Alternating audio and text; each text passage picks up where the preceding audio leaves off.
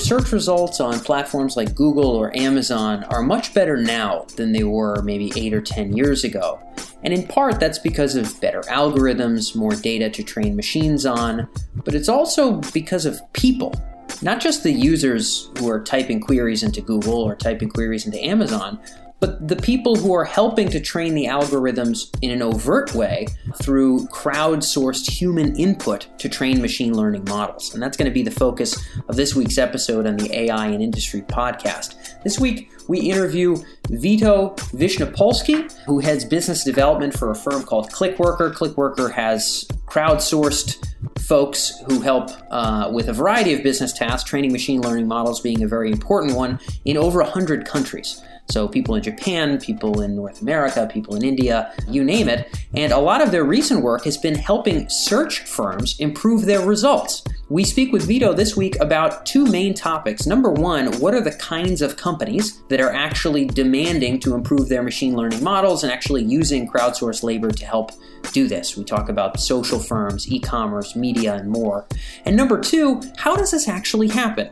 What are the strategies? What are the techniques? What are the ways that data scientists build frameworks for crowdsourced workers? And then what's the kind of input that crowdsourced workers use in order to continue to train these models? It really is people that are putting a lot of the finishing touches on the refinements of search results when you find that perfect pair of pants or you find that best car dealership in your area. There are human beings in many respects helping to refine those results. And the way that that works, I think, was definitely news for me, and I think it'll be new for a lot of the folks tuned in as well.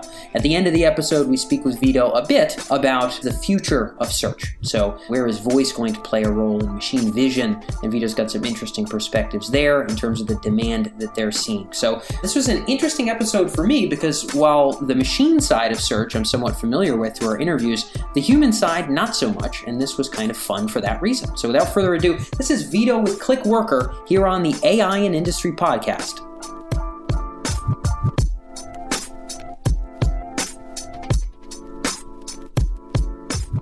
So, Vito, where I figured we'd start is just with the fundamentals. I think people often assume that search engines are trained by just looking at all the different searchers that human beings do, and then the machines come up with their own correlations and figure out what to serve next. But as you folks know well, there is actually a good deal of human effort in training systems to really be able to serve people well. Can you explain in layperson terms how that process works? Sure.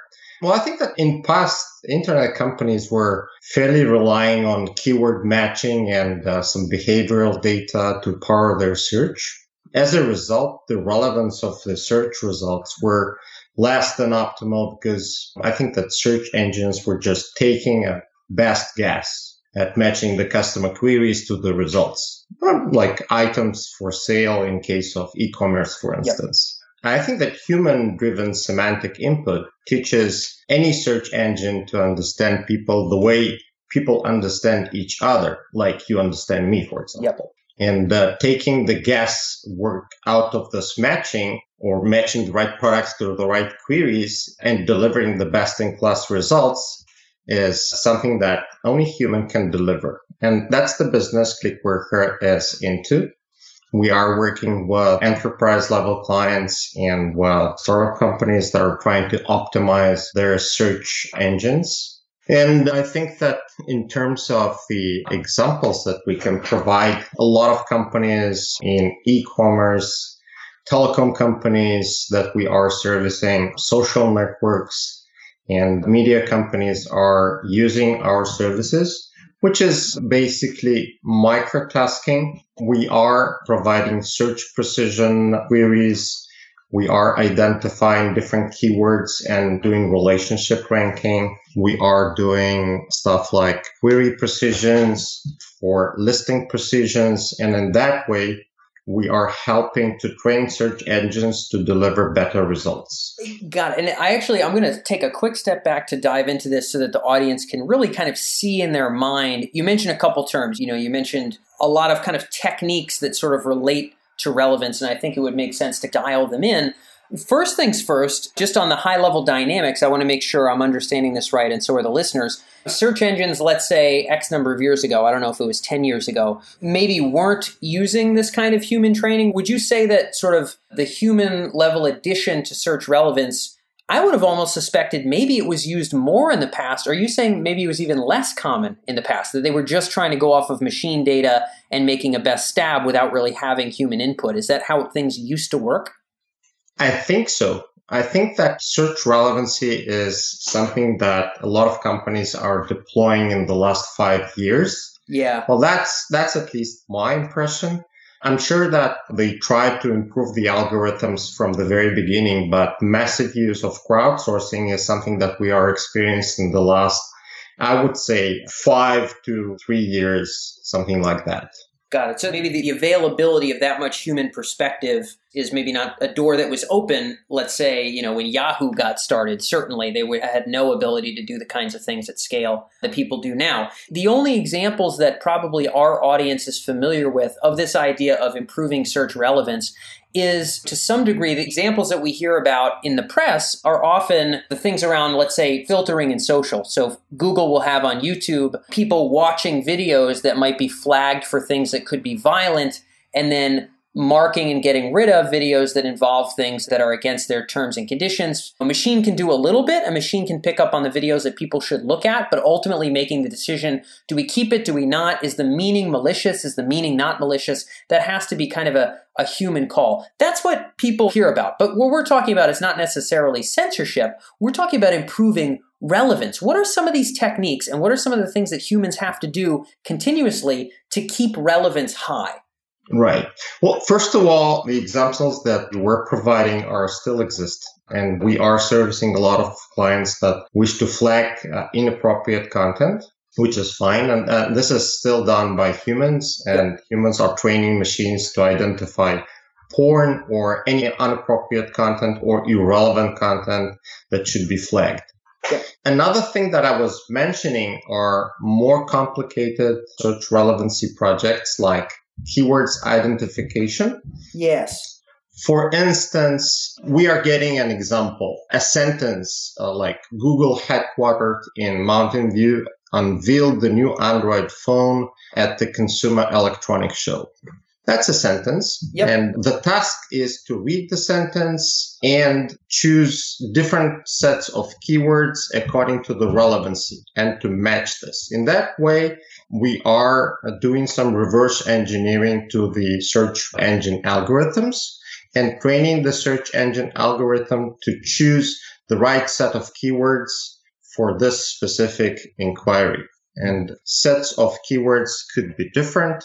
They could be ranked from zero to three according to the best matching ensemble. Huh. Um, and now, in the example of Google, what would be some of the keywords we would want to flag? So I'm thinking we're not exactly flagging them. Uh, like this is the sentence in, okay. in this example, and yep. a string of keywords could be Google headquartered in Mountain View, or Google unveiled Android phone, or Google unveiled at Consumer Electronics Show. Yep. Or Android phone unveiled at Consumer Electronics Show. So different examples that could be relevant to this specific sentence. And we should choose the right example to train the machine to choose the right set of keywords that would fit this specific news item.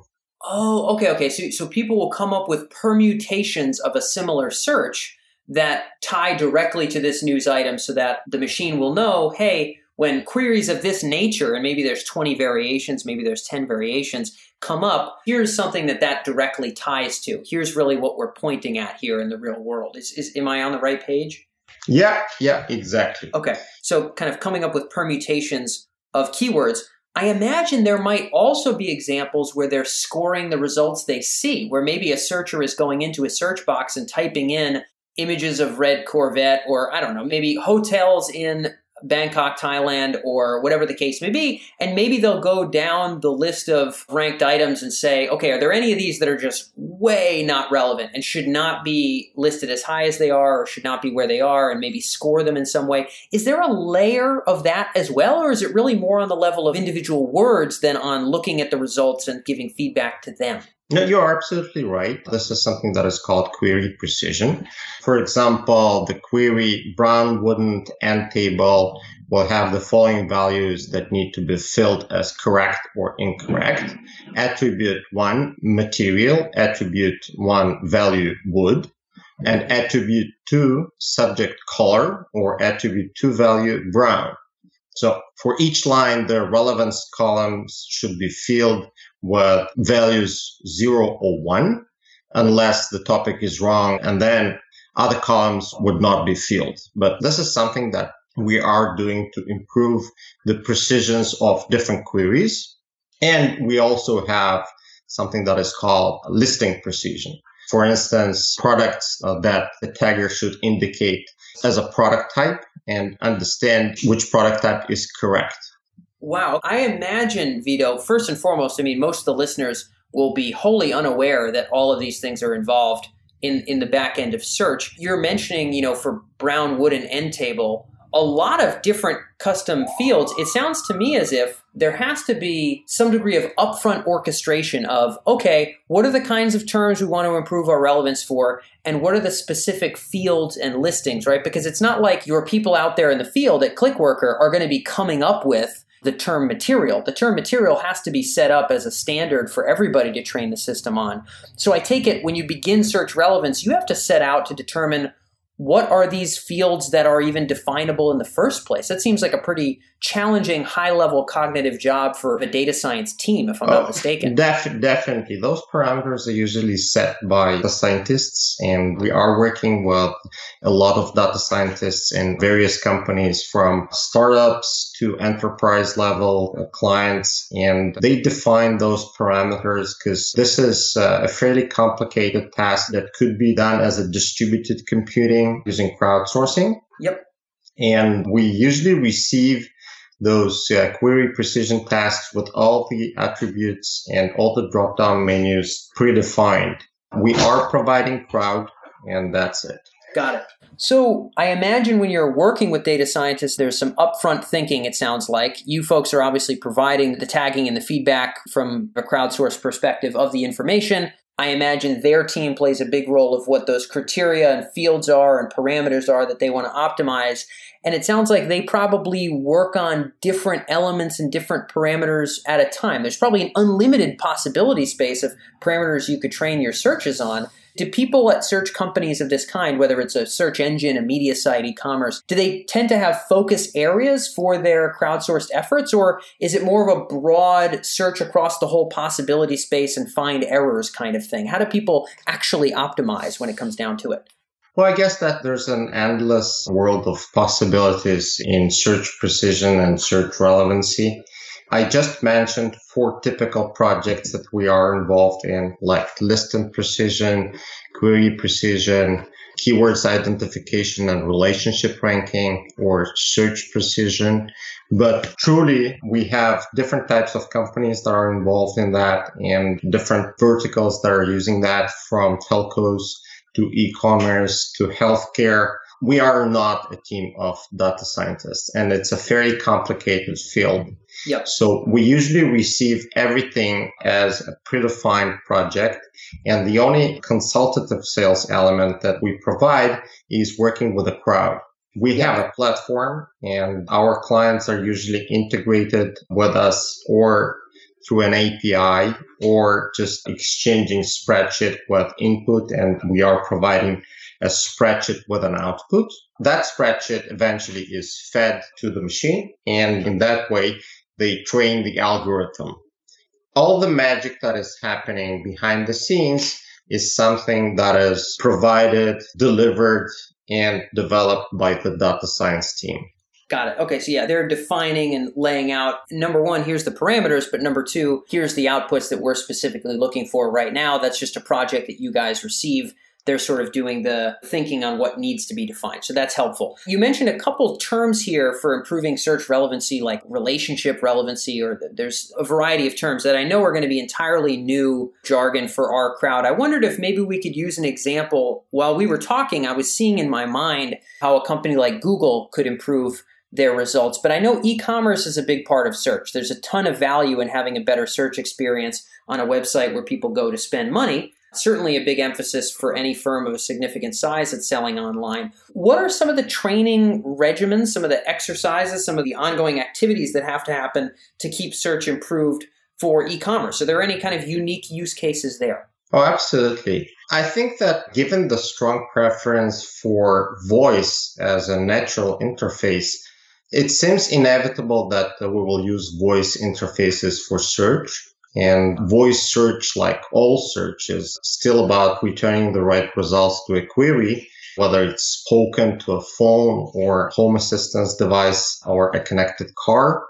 So voice search accuracy drives revenues by allowing customers to find products and services by speaking naturally, the same way they would speak to a human sales clerk. So a lot of e-commerce customers are using crowdsources like ClickWorker to improve search relevancy for voice recognition. And I think that in perspective, in two to three years, I would predict that even greater demand would be present for human search relevancy training as uh, voice searches are even more complex to analyze than text searches. So yeah. they usually have more attributes and e-commerce companies are the first companies that would find a lot of benefits and added value in improving voice search. I'm totally with you there, and I think this is a useful kind of potentially representative example. I've only got one other question, so I'll try to wrap up this e commerce one. But it sounds like, in terms of voice, we might expect that they're sort of on the cutting edge. And similarly, there's going to have to be some degree of training to make sure that people are getting what they're looking for. My guess is, Vito, that these crowdsourced folks would do potentially one of two things. Number one, they could provide actual vocal requests for almost any product on an entire website, and they could send in those requests with a quiet room, with a noisy room, with traffic in the background, with all the different permutations that a machine might need to be trained on. You could have people submit some of those initial verbal inquiries for different kinds of products. Number two, you could take verbal inquiries from customers and have crowdsourced folks potentially say, okay, what does this really mean? There's a lot of noise in the background. What are they saying? What products are they really calling out here? What are they actually looking for? And be able to maybe record that in text so that the company knows, okay, based on this pattern of sound, maybe the machine got a little bit confused, but here's what they actually said. Which of those is sort of most relevant? Because I, I could see both being highly valuable in training a system. Well, I think that you are absolutely right. And there are quite a few layers to train those voice searches. We are training machines to recognize people speaking with different accents we are recording different search queries in different languages. ClickWorker has crowd in 140 different countries. About one third is in Asia, one third is in Europe, one third is in North America. So we often record different data sets to train uh, voice searches in different languages. And sometimes we do that in English with French Canadian accent, in English with uh, UK accent, with Australian accent. So we have different types of projects for different types of customers depending on their geographies. So that's first level of improving the voice searches and voice recognition technologies. the second level is something that we already discussed that is related to queries precision and keywords identification and relationship ranking. And so the final sort of domain I wanted to dive into here, Vito, and I think we do have the time to do it, is what are the upcoming changes in the training of search relevance machines? At least for the near term, we can imagine that there is a pretty important role for humans and for humans working with the data to make these systems work. I imagine that might evolve though. Humans may do different things in the training of search systems in e commerce or for media or search engines, let's say three years from now, than they do today. Voice seems like one inevitable change. There's going to be a lot more demand for training systems for voice. What are some other shifts in the next three years, Vito, for what humans will do and what machines will do to keep search systems relevant? That's one of the toughest questions, I would say. Yeah, you know, I have a kid who is 19 years old and he's uh, in the university. He's taking business development and technology management. And he's asking me, what is the field that I should invest in? Because this is something that he wants to know. And this artificial intelligence world is constantly changing. And it's very hard to predict what would happen to machine learning and artificial intelligence in up to three years from now. Yep. What I'm certain is that all the companies that we are working with and servicing will still require human in the loop because this world is constantly changing and humans will help to make this world work regardless if artificial intelligence will cut jobs or add jobs. So I would say that our future as a crowdsourcing company is secured.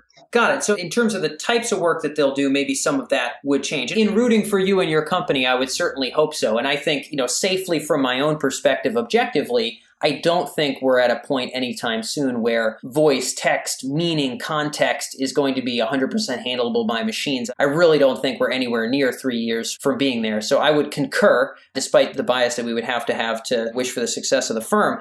In terms of the newer kind of work that you see more demand for, maybe we can talk about there. We don't have to project what's going on into the future. One thing was voice. There's more of that.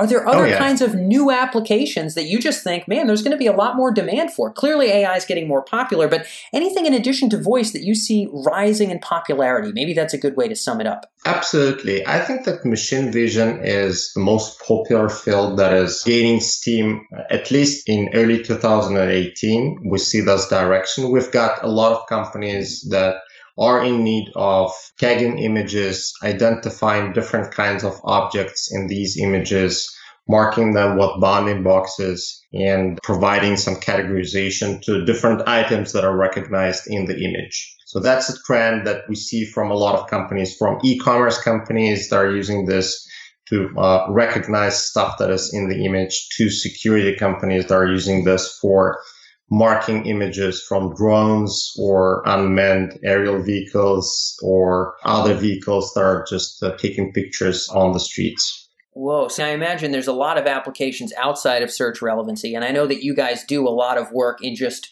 general machine vision training, kind of like you do with search. Does some of that intersect back with search, or is that mostly its own category? In other words, like clearly you guys are doing work with drone folks and satellite folks on some level, are e-commerce companies going to let people snap a photo and have that maybe search and pull up what they're looking for? Do those kind of intersect in the years ahead, in your opinion? Actually, this is very relevant to uh, search precision and visibility of products because when we tag items, for instance, an e-commerce companies that have a stock of product photos when we tag them with different categories and we categorize them according to the taxonomy that this company has, all the images would be visible. And when you are using uh, particular keywords, those images will pop up in the search. So I think that these things are totally related to the search relevancy that we are providing. I think that voice search is something that we should definitely expand our work in in 2018 and machine vision as well.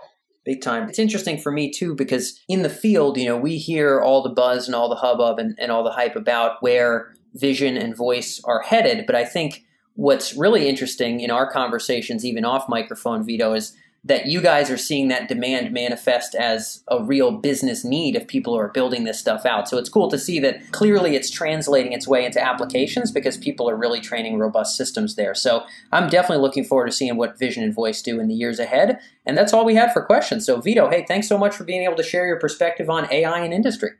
No, no worries. Thanks for the opportunity, Dan.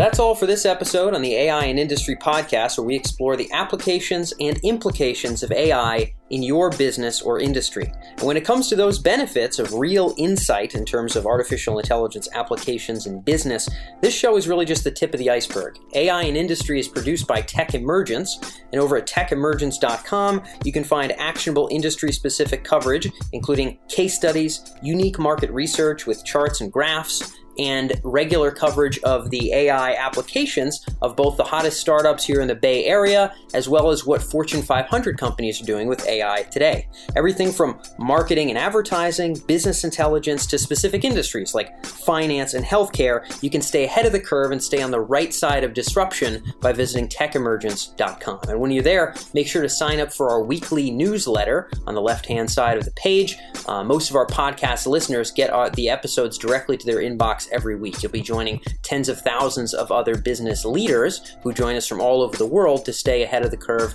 of AI in their specific industry. So that's techemergence.com. Uh, I'm Dan Faggella. This is AI in Industry, and we'll catch you next week.